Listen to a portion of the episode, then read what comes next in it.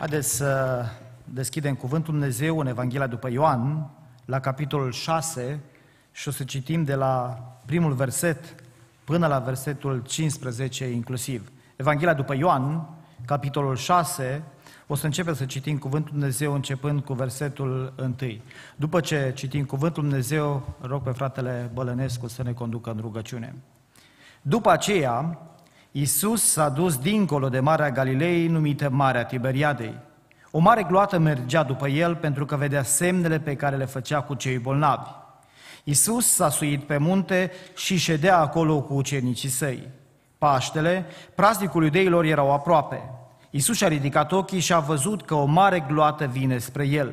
Și a zis lui Filip: de unde avem să cumpărăm pâini ca să mănânce oamenii aceștia? Spunea lucrul acesta ca să-l încerce, pentru că știa ce are de gând să facă. Filip i-a răspuns: pâinile pe care le-am putea cumpăra cu cei 200 de lei n-ar ajunge ca fiecare să capete puțin tel din ele. Unul din ucenicii săi, Andrei, fratele lui Simon Petru, i-a zis: este aici un băiețel care are 5 pâini de orz și 2 pești, dar ce sunt aceștia la atâția? Iisus a zis: spuneți oamenilor să sadă jos. În locul acela era multă iarbă. Oamenii au șezut jos în număr de aproape 5.000. Iisus a luat pâinile, a mulțumit lui Dumnezeu și le-a împărțit ucenicilor, iar ucenicii le-au împărțit celor ce ședeau și de asemenea le-a dat și din pești cât au voit. După ce s-au săturat, Iisus a zis ucenicilor săi: strângeți fărâmiturile care au rămas ca să nu se piardă nimic.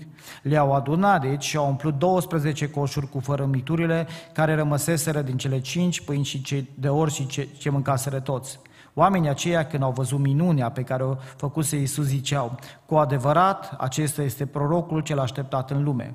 Iisus, fiindcă știa că au de gând să vină să-l ia cu sila ca să-l facă împărat, s-a dus iarăși la munte numai el singur. Amin.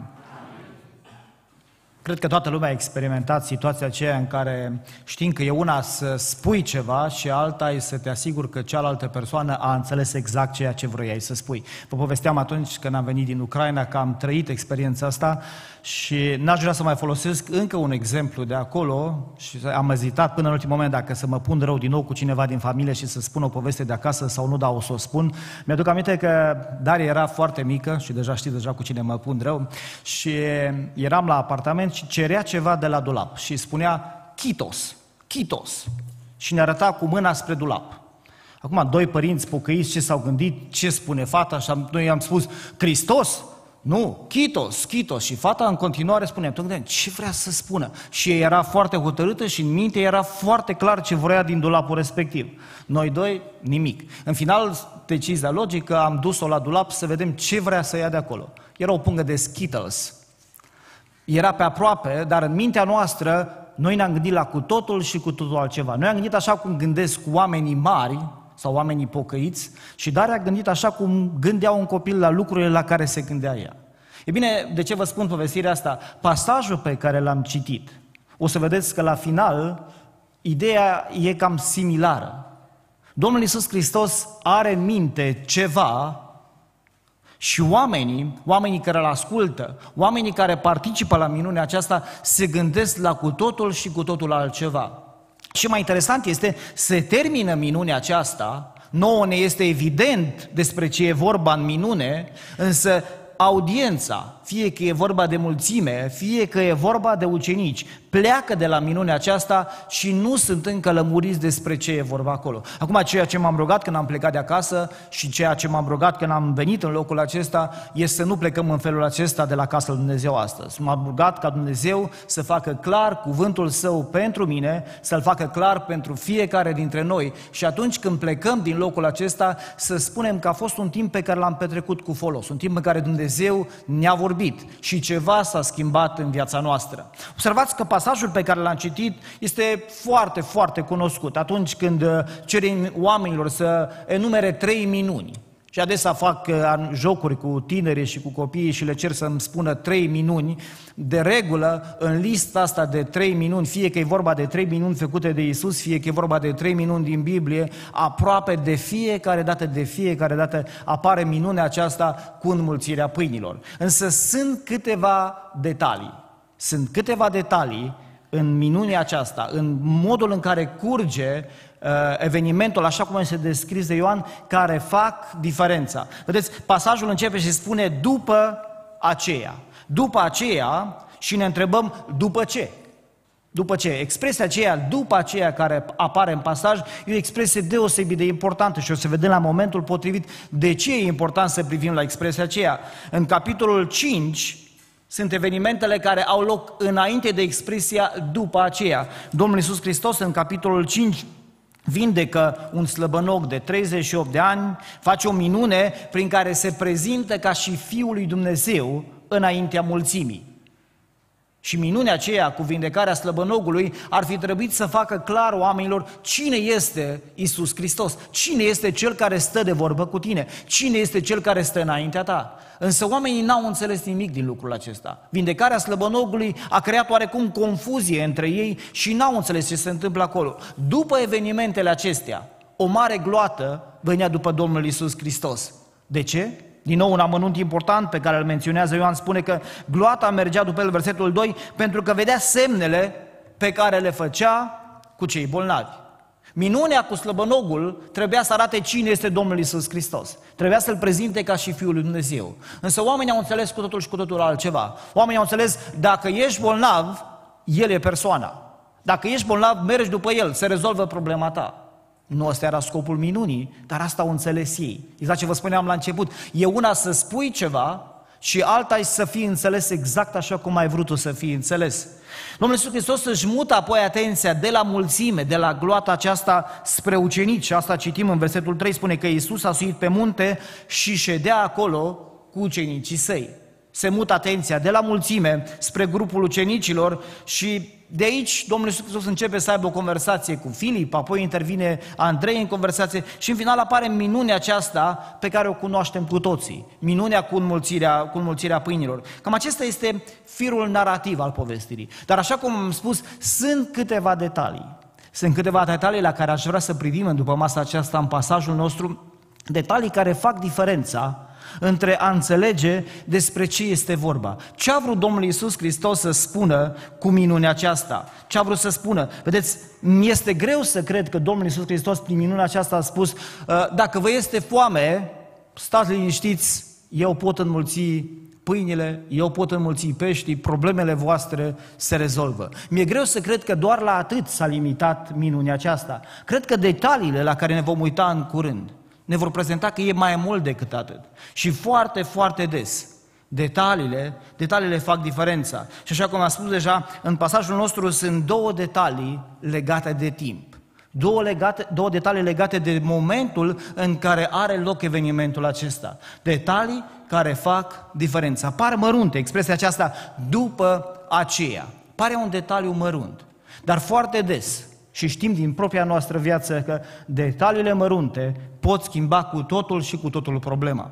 Mi-aduc aminte că în copilărie, nu știu dacă am mai spus întâmplarea aceasta, eu am crescut undeva aproape de o stație de cale ferată. Trenul oprea acolo și pe vremea aia chiar circulau trenuri la Glimboca și un test al curajului era să urci în tren, în gară, și să sari din mersul trenului. Așteptai când prinde trenul viteză și cine sărea ultimul din tren, ăla era cu adevărat curajos. Atunci când fratele meu Marius, care este păstor și mă bucur că a devenit păstor, că Dumnezeu să-l protejeze mai mult, că chiar avea nevoie în copilărie cu toate aventurile pe care le făcea, momentul lui de test al curajului, a urcat în tren și fiecare am sărit din tren, el a sărit ultimul din tren, însă s-a uitat un detaliu important. Atunci când se sare din mersul trenului, se sare pe direcția în care merge trenul. Dacă sare în cealaltă direcție, e de rău. Și fratele meu a omis detaliul ăsta, nu i s-a spus detaliul ăsta, nu a fost atent la detaliu și în loc să sară pe direcția trenului ca să poți să mai mergi câțiva pași odată cu trenul, a sărit în spate și a aterizat pe pietrele acelea de cale ferată. Vă imaginați cum l-am adus acasă și ce problemă am avut eu acasă, unde s-a lovit așa. Un detaliu mărunt, dar important, care face diferența.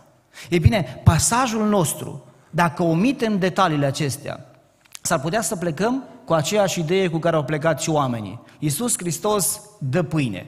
Și asta este.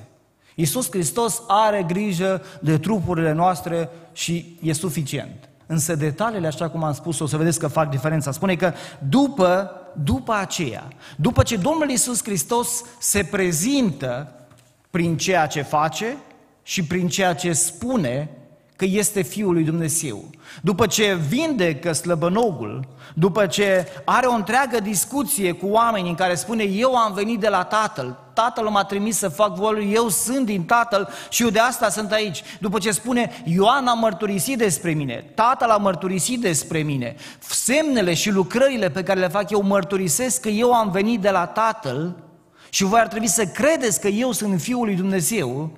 După detaliile acestea, în care oamenii refuză să creadă lucrul ăsta, în care oamenii refuză să creadă de fapt cuvintele lui Dumnezeu, pentru că Domnul Iisus încheie capitolul 5 și le spune, versetul 47, dacă nu credeți cele scrise de El, adică de Moise în Scriptură, cum o să credeți voi cuvintele mele?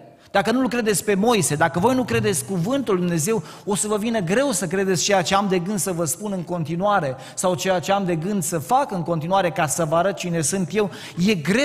E greu ca voi să credeți.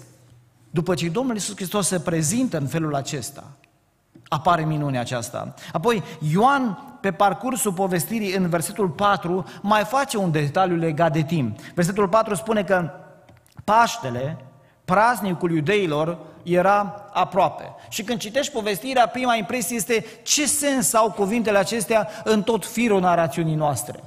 Dar sunt legate de expresia aceea, după aceea, după ce s-a prezentat ca Fiul lui Dumnezeu, în contextul în care sărbătoarea Paștelui era aproape. Acum, la sărbătoarea Paștelui, era momentul acela în care Dumnezeu i-a scos din robie, în care Dumnezeu a format un popor, a devenit Dumnezeul lor, momentul acela în care Dumnezeu i-a dus într-un loc unde era imposibil de primit pâine. Și Dumnezeu le-a purtat de grijă timp de 40 de ani. Momentul acela în care Paștele era aproape, în care își aduceau aminte că pentru ei, pentru ieșirea lor din Egipt, pentru nașterea lor ca și națiune, a trebuit să fie sacrificat un miel, un animal. În contextul acesta, Domnul Iisus Hristos urma să facă în mijlocul lor o minune și una dintre acele minuni pe care noi le ținem astăzi minte și pe care toată lumea astăzi știe despre ea, înmulțirea pâinilor.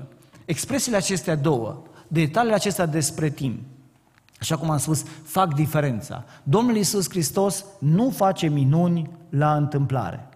Absolut nimic din ceea ce se întâmplă, absolut nimic din ceea ce se întâmplă în Scriptură nu este la întâmplare. În Galateni, capitolul 4:4, spune că la împlinirea vremii a venit Domnul Iisus Hristos. Nici mai devreme, nici mai târziu. Dumnezeu nu lucrează cu aproximări. Dumnezeu tot ceea ce face, face cu un scop anume, face cu un timp anume. Fratele David vorbea despre întoarcerea poporului Israel din robie. S-au întors din robie exact la momentul profețit. Uitați-vă în proroși, o să vedeți că sunt 70 de ani de robie care au fost profețiți și întoarcerea s-a întâmplat cu exactitate. Dumnezeu nu lucrează cu aproximații și de aceea minunea aceasta nu are loc la întâmplare. Domnul Iisus Hristos n-a ales să o facă doar pentru că n-a avut o altă minune la îndemână la momentul acela.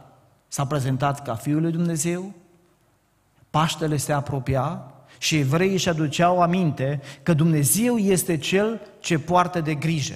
Și în contextul acesta, Domnul Iisus Hristos face înaintea lor o minune pe care ei o rețin, pe care o țin minte. Dacă citim și restul capitolului și nu l-am citit, spune că în capitolul 6... În capitolul 6, versetul 26, mulțimea îl urmează din nou pe Domnul Iisus Hristos și spune: drept răspuns, Iisus le-a zis: adevărat, adevărat vă spun că mă căutați nu pentru că ați văzut semne, ci pentru că ați mâncat din pâinile acelea și v-ați săturat. E o minune cu impact în viața lor. Dar așa cum am spus, timpul ales de Domnul Iisus Hristos este unul important. Și m-am gândit atunci când am citit pasajul acesta, când am citit detaliile acestea legate de timp, în viața noastră Dumnezeu continuă să facă minuni. E adevărat că unele dintre minuni au devenit atât de obișnuite, atât de banale, încât nu le mai considerăm minuni. Ne-am trezit asta dimineață cu toți cei care suntem în locul acesta.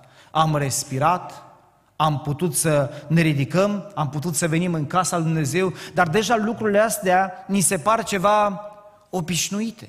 Mi se par ca și cum astea le putem face oricum. Minune noi o catalogăm cu totul și cu totul altceva. Dar vedeți, atunci când se întâmplă altceva, acel altceva pe care noi îl catalogăm minune și ne întrebăm, Doamne, de ce? Dacă ne întrebăm, de ce? Și răspunsul cel mai frecvent pe care noi îl avem e, vedeți cât ne iubește Dumnezeu, uite ce minune a făcut Dumnezeu în viața mea. Și nu contestăm, Dumnezeu chiar ne iubește și face minuni în viața noastră. Dar să fie oare singurul motiv acesta? Dumnezeu nu face nimic la întâmplare. Minunea cu înmulțirea pâinilor trebuia să le spună celor din vremea aceea, audienței, cei care au văzut minunea, cei care au luat parte la minune, trebuia să le spună, în fața voastră este Fiul lui Dumnezeu. În fața voastră este singurul care vă poate purta de grijă. În fața voastră, pentru că se apropie Paștele, e mielul lui Dumnezeu. Asta trebuia să fie scopul minunii. Însă, așa cum am spus, oamenii au ratat sensul acesta. Și știm că l-au ratat pentru că dacă crezi cu adevărat că El este Fiul lui Dumnezeu, dacă crezi cu adevărat că El este Dumnezeu, ai niște responsabilități.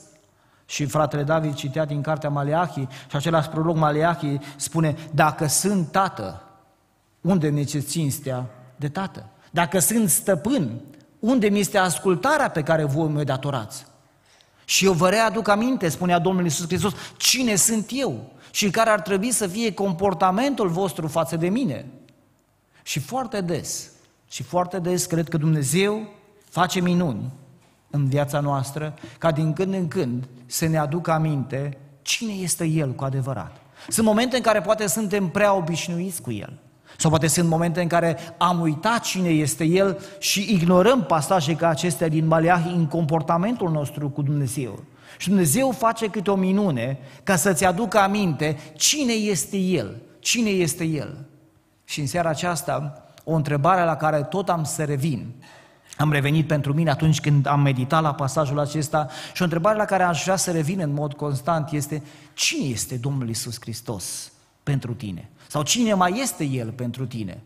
Vedeți, pentru oamenii care au fost părtași la minunea aceasta, Domnul Iisus Hristos era un proroc, un mare proroc, au spus ei. De fapt, au spus ei, prorocul pe care îl așteptăm. Dar n-au spus, Iisus Hristos este Fiul lui Dumnezeu. Iisus Hristos este Mesia pe care noi îl așteptăm. Pentru că dacă ar fi spus lucrul ăsta, ar fi fost niște implicații. Ar fi trebuit să ia niște decizii. Decizii pe care, așa cum o să vedem atunci când curge textul, n-au vrut să le ia. Și Domnul Iisus Hristos mă întreabă astăzi și mă întreabă adesea când face câte o minune în viața mea, cine crezi tu că sunt eu? Cine mai zici tu că sunt eu? Și ca să-ți mai aduc aminte cine sunt eu, uite, te mai scot și din situația asta. Mai rezolv și problema asta din viața ta. Dar nu o rezolv doar așa ca să-ți ofer pâine și circ, doar ca să te simți tu bine, uite ce face Dumnezeu. Fac minunile acestea în viața ta ca să-ți reamintesc cine ești, cine sunt eu și să te gândești care este relația ta pe care tu o ai cu mine. Detalii care fac diferența. Al doilea detaliu care face diferența. Primul a fost de timp. Așa cum am spus, Dumnezeu nu face nimic la întâmplare. Întotdeauna este un timp în care Dumnezeu îl alege cu exactitate. Și dacă ni se întâmplă ceva, și am auzit de dimineață mesajul care se potrivea cu contextul acesta, dacă ni se întâmplă ceva, dacă trecem printr-o anumită situație, nu este o întâmplare. Nu este pentru că așa s-a nimerit. Dacă Dumnezeu face ceva în viața mea neobișnuit la momentul acesta, nu o face pentru că așa s-a întâmplat să fie. Și întotdeauna Dumnezeu are un scop. Și adesea unul dintre scopuri este să ne reamintească cine este El. Al doilea detaliu interesant este audiența. Oamenii care sunt părtași la minunea aceasta. Și în prima fază, versetul 2 spune că o mare gloată mergea după El.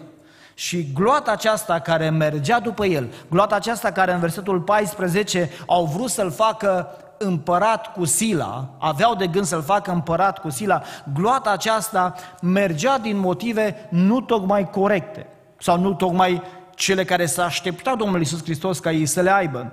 Versetul de final spune, mergeau după el pentru că vedeau semnele pe care le făcea cu cei bolnavi. Apoi mai târziu, am citit deja versetul 26, au mers după el pentru că au mâncat din pâine, pentru că au văzut o altă minune. Ceea ce a atras acolo a fost lucrul neobișnuit. Mulțimea vede, mulțimea aude, mulțimea este părtașă la minunea aceasta și mulțimea crede că a înțeles despre ce este vorba. Mulțimea vine și spune, da, am înțeles despre ce e vorba. Avem în față un om care poate să ne rezolve toate problemele. Și ăsta este un motiv potrivit să-l urmăm pe omul acesta. Asta a fost gândirea pe care a avut-o mulțimea. Acesta a fost raționamentul pe care l-a avut mulțimea. Dar foarte interesant este că pasajul nostru ne spune că Iisus schimbă puțin dinamica în versetul 3, în care spune că Iisus a suit pe munte și ședea acolo cu ucenicii. O mare mulțime venea după el, dar Domnul Iisus Hristos se întoarce și spune ucenicilor, acum haideți să stăm jos, am ceva ce trebuie să vă spun vouă. Și minunea are loc cu mulțimea, sunt 5.000 de oameni care vor mânca din pâinile acestea, dar de fapt minunea aceasta este îndreptată în primul rând către ucenici. Ei sunt audiența principală. Vedeți, avem gloata și avem mulțimea. Mulțimea ucenicilor și ucenicii, cei care sunt un număr mai mic de oameni. Două categorii distincte de oameni care sunt părtași la evenimentul acesta. O mare gloată și ucenicii. Și e un detaliu semnificativ aici. Cele două sunt separate. Cele două sunt separate. Gloata, mulțimea, e separată de ucenici. Domnul Iisus Hristos vorbește cu ucenicii, Domnul Iisus Hristos invită ucenicii să împartă mulțimii, pâinile și peștii. Are de a face în primul rând cu ucenicii, ei sunt separați de gloată. Și în toată lucrarea Domnului Iisus Hristos au fost separați. Știți cum am înțeles eu lucrul ăsta? Am înțeles-o ca la fotbal. M-ați auzit bine, ca la fotbal. Știți, la un stadion, la un meci de fotbal, vine o mare mulțime de oameni acolo. E o mare gloată. Dar mulțimea vine acolo să mănânce semințe și vine să vadă un spectacol. Acum, de regulă, mulțimea cea mare nu vine pentru echipa gazdă, mai ales în orașele mici. Dacă Reșița o să joace un meci cu Steaua sau cu o altă echipă mare, lumea nu o să vină să vadă Reșița, o să vină să vadă numele acela mare. Gloata este interesată întotdeauna de ceva spectaculos. Și atunci când acel lucru spectaculos nu mai există, și ce face gloata? Nu mai vine, pleacă sau huiduie. Ei nu sunt interesați de echipă, ei sunt interesați de ceva pentru ei. Când lucrurile nu mai merg bine pentru gloată, gloata pleacă. Aceiași oameni care au vrut să-l facă împărat când au văzut minunea aceasta, sunt aceiași oameni, aceeași mulțime care peste ceva vreme o să strige, răstignește-l, nu ne mai interesează, nu mai are nimic spectaculos pentru noi, noi am vrut ceva spectaculos din partea lui, dar dacă nu mai are nimic de oferit din lucrul ăsta, gloata întotdeauna vine din motive care țin de ei. De vedeți, pe stadion nu vine doar o mare mulțime, din mulțimea asta mare, și asta n-am văzut-o la stadionul de fotbal la Reșița, dar am văzut-o în sala de sport, la echipa de handbal. Mai e un grup mai mic acolo, care noi îi spunem galerie. Ăștia plătesc abonament. Ăștia sunt dispuși să bage mâna în buzunar și să plătească ceva. Când echipa lor pleacă undeva în deplasare, ăștia merg cu echipa. Ei nu vin acolo pentru cealaltă echipă. Ei vin acolo că sunt interesați de echipa asta. De echipa asta. Și oarecum ăștia sunt ucenicii noștri. Ucenicii erau interesați și ei de minuni, dar în același timp ucenicii nu erau interesați doar de ceea ce mâncau, doar de partea asta fizică. Ucenicii atunci când Iisus îi întreabă, voi nu plecați? Și îi spun, Doamne, dar unde să plecăm? La tine sunt cuvintele vieții, noi venim aici nu doar pentru mâncare, noi nu venim aici doar pentru vindecare, noi venim aici pentru că auzim cuvintele tale. Bine, există o categorie și mai dedicată. Sunt cei care vin la stadion că trebuie să joace acolo, care trebuie să depună și un efort, care trebuie să se antreneze în timpul săptămânii, cei care sunt implicați deja într-o slujire. Dar obiectivul de aici este să vedem în care categorie suntem noi. Suntem parte din mulțime? Din gloată? Sau suntem parte din ucenici? Vedeți, mulțimea vine pentru că este interesată de ea și vrea să-i fie bine.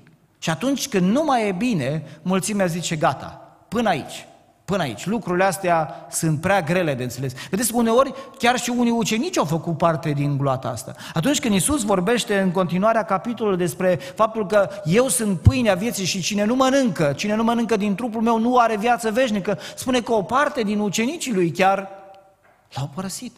Zice, noi nu vrem așa ceva. Noi am avut o altă idee despre motivul pentru care noi suntem aici. Noi am crezut că suntem aici ca să ne meargă nouă bine. Noi am crezut că suntem aici pentru că tu poți să dai pâine pe gratis. Noi am crezut că suntem aici pentru că tu poți să vindeci orice problemă avem noi. Noi de asta am crezut că suntem aici. Dar ucenicii sunt aici nu doar din motivele astea. Nu doar din motivele astea. Ei sunt preocupați de cuvintele Domnului Iisus Hristos. Și după masa asta, poate că e un moment în care să ne reexaminăm și să ne întrebăm din care categorie suntem noi. Suntem din mulțime, dintre cei care îl urmează pe Iisus doar pentru lucrurile senzaționale? Sau suntem parte din ucenici, dintre cei care rămânem aproape de Domnul Iisus Hristos, chiar și atunci când nu se mai întâmplă lucruri senzaționale? Cei care îl urmează nu doar pentru pâinea aceasta fizică. Ucenicii au spus, la cine să plecăm? Tu ai cuvintele vieții. Noi suntem aici nu doar pentru trupul acesta. Noi suntem aici interesați și de sufletul nostru. Însă revenind la textul nostru, așa cum am spus, observați că Domnul Iisus Hristos, din mulțimea ucenicilor, spune că Iisus și-a ridicat ochii, a văzut o mare gloată care vine spre el și a zis lui Filip. L-a ochit pe Filip și i-a spus, de unde avem să cumpărăm pâini ca să mănânce oamenii aceștia? Atunci când ne uităm la audiență, Domnul Iisus Hristos îl alege pe Filip.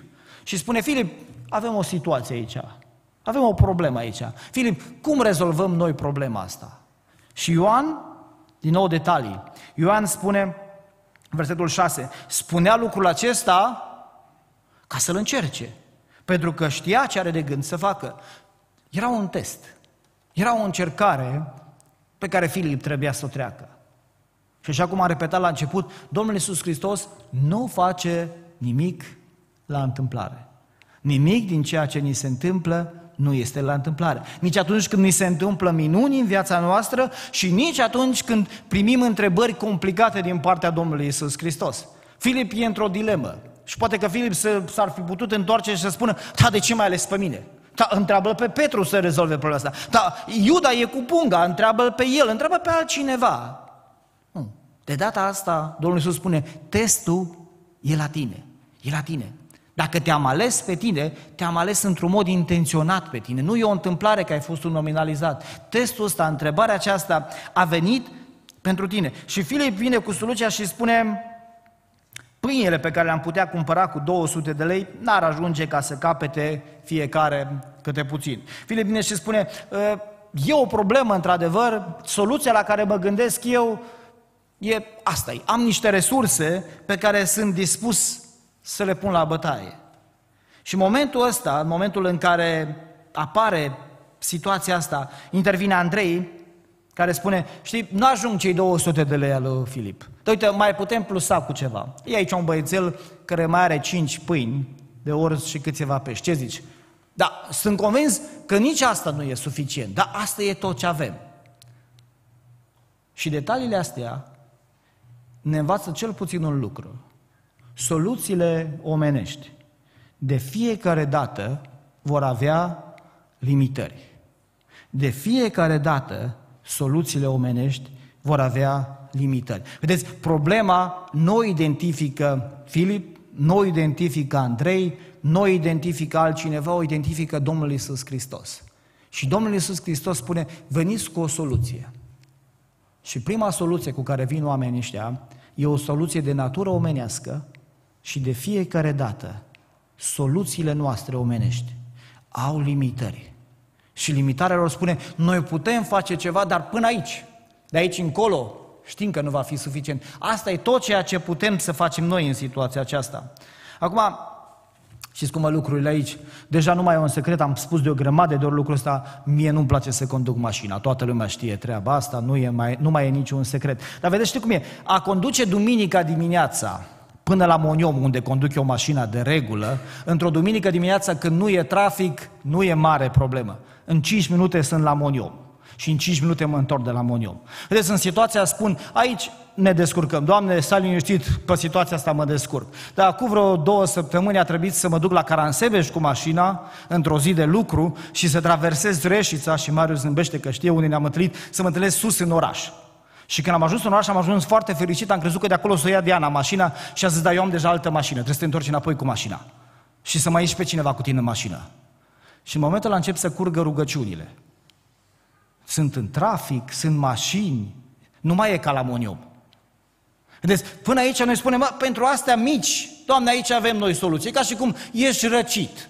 Și când ești răcit spui, da, o paracetamol, o nu știu ce, se rezolvă. Asta știm noi să le rezolvăm. Dar aici e vorba de operație. A, Doamne, aici nu mai merge, aici trebuie să intervii Tu.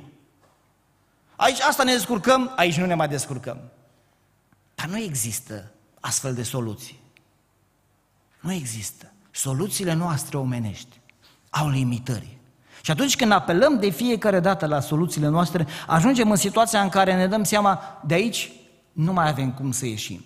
Și sunt momente în care Dumnezeu ne pune în astfel de situații în care să ne reamintească că orice am încercat noi, s-ar putea să ne lovim de limită. Soluția care funcționează cu adevărat este cea care vine de sus. Deci Domnul Iisus Hristos, după ce ajunge la concluzia asta, îi lasă pe ei să ajungă la concluzia că au o problemă, că nu poate să rezolve situația asta, spune, bun, acum haideți să trecem la adevărata soluție. Știți, nu v-am întrebat ca să dați voi de 200 de lei mâncare la oamenii ăștia. Și v-am pus întrebările astea ca să vedeți că soluția voastră este limitată. Sunteți într-o imposibilitate să ieșiți din situația asta. Și Domnul Iisus Hristos trece și rezolvă problema așa cum doar El poate să o rezolve. Domnul Iisus Hristos este Cel care are soluțiile fără limite. Soluțiile pe care El le are, indiferent de situația în care ne aflăm, nu sunt limitate de nimic. El a putut totul, El poate totul și o să poată în continuare să facă totul. Atunci când El identifică o problemă, atunci când El te face conștient că există o problemă, cu siguranță că Domnul Iisus Hristos are deja pregătită o soluție. Vă aduceți aminte mesajul de dimineață. Atunci când Petru a fost în închisoare și dacă le-a pus pe inimă ucenicilor să se roage pentru eliberarea lui Petru, el deja pregătise o soluție. Dar în limitarea noastră a oamenilor și atunci când apare soluția, nu o putem percepe. Nu putem să o vedem imediat. În situația ucenicilor, Domnul Iisus le spune, trebuie să vă învăț o lecție. Deja v-am spus cine sunt eu. V-am spus că eu sunt Fiul lui Dumnezeu. V-am arătat deja când am vindecat slăbănogul. Și acum eu vă întreb, ce facem cu mulțimea? De unde le dăm pâine? Și ucenicii ar fi trebuit să răspundă foarte simplu. Nu avem 200 de lei, nu avem aici pe cineva cu 5 pâini. Răspunsul era foarte simplu. Doamne, păi dacă tu ai putut să vindești slăbănogul ăla de 38 de ani, păi nu poți să dai tu pâine și la oamenii ăștia? Cu siguranță că poți. Dar vezi, în loc să ne gândim la soluția asta, primul nostru pas este să ne gândim, bun, hai să vedem ce putem să facem noi. Și când nu mai putem noi, zicem, Doamne, acum e rândul tău să faci ceva. Și nu era mai simplu să-i spunem, Doamne, apucă-te de la început de situația asta. Apucă-te de la început, pentru că noi știm cine ești tu. Dar pentru că uneori uităm. Am spus de la început, asta este scopul minunii. Trebuia ca ucenicii să li se reamintească ucenicilor cu cine stau de vorbă. Trebuia să li se reamintească că în fața lor este Domnul Iisus Hristos. Și soluția i-ar fi putut să spună simplu, dacă tu ești Fiul lui Dumnezeu, așa cum noi credem că tu ești, păi nu e nicio problemă, nu 5.000, 10.000 de oameni poate să fie în mulțimea asta și știm că tu poți să rezolvi situația asta. Cine este Iisus pentru tine? Atunci când ai de-a face cu întrebări dificile. Atunci când ești în fața unor teste, afli cine este Iisus pentru tine. Și în final, doar câteva lucruri legate de soluție. Deja câteva le-am menționat, dar aș vrea să privim puțin mai în detaliu, să vedem la detaliile care sunt în situația aceasta. Așa cum am menționat deja, primul lucru, Domnul Iisus este Cel care identifică situația, identifică problema și alege din mulțimea ucenicilor pe cineva care trebuie să-L testeze. Cineva care are de trecut un test. Acum, ce credeți? Știa Domnul Iisus Hristos că Filip are 200 de lei? Știa. Nu era la întâmplare, nu s-a nimerit să zică, îl iau pe unul dintre ei și să zică, Filip, păi chiar eu aveam banii. Cum de m-ai nimerit chiar pe mine? Nu. Domnul Iisus Hristos nu face lucruri la întâmplare. Acum, cei 200 de lei, ca să înțelegem despre ce e vorba, sunt 200 de dinari. Și un dinar era plata unei zile de muncă. Filip avea 200 de zile de muncă la el. O sumă bună. O sumă bună. Și Iisus îi spune, Filip, avem o problemă. Avem multă lume aici și trebuie să le dăm ceva de mâncare. Și Filip se gândește, știe că am bani. Și de asta mă întreabă pe mine. E ca în situația aceea în care stai de vorbă cu cineva și îl întrebi, ce mai faci? Și omul îți spune, caut o mașină pentru misiune. Și tu ai mașină acasă. Și te gândești, îmi bate un apropo? Vrea să-mi spună ceva? Dar zici, dacă nu mă întreabă nimica, dacă nu-mi zice specific, dacă îi dau mașina pentru lucrarea asta, îl las așa, lasă-l așa. Dar nu știi sigur. Vedeți, Filip n-a ezitat. Filip a zis, am 200 de lei. Eu fac ce pot cu soluția pe care o am eu. Și știți care e partea interesantă? Că la final Domnul Iisus a zis lui Filip, poți să-ți iei banii. Nu e nicio problemă. Nu e nicio problemă. Eu folosesc altceva. Folosesc altceva. De fapt, Filip, nu e vorba despre banii tăi. Nu despre asta e vorba. Filip, întrebarea de fapt este cât de dispus ești să pui ceea ce ai tu la dispoziția lucrării. Nu e neapărat, eu am resurse, eu mă pot descurca și fără astea. Dar întrebarea este, Filip, ești gata să faci lucrul ăsta? Ești dispus să faci lucrul ăsta? Apoi, un alt lucru legat de soluția aceasta. Vedeți, Domnul Iisus nu îi spune specific lui Filip, Filip, știu că ai ceva pus deoparte, nu știu de unde ai, nu știu cum i-ai adunat, nu știu de la cine ai primit. Filip, ce zici? Ce facem cu oamenii ăștia? Nu.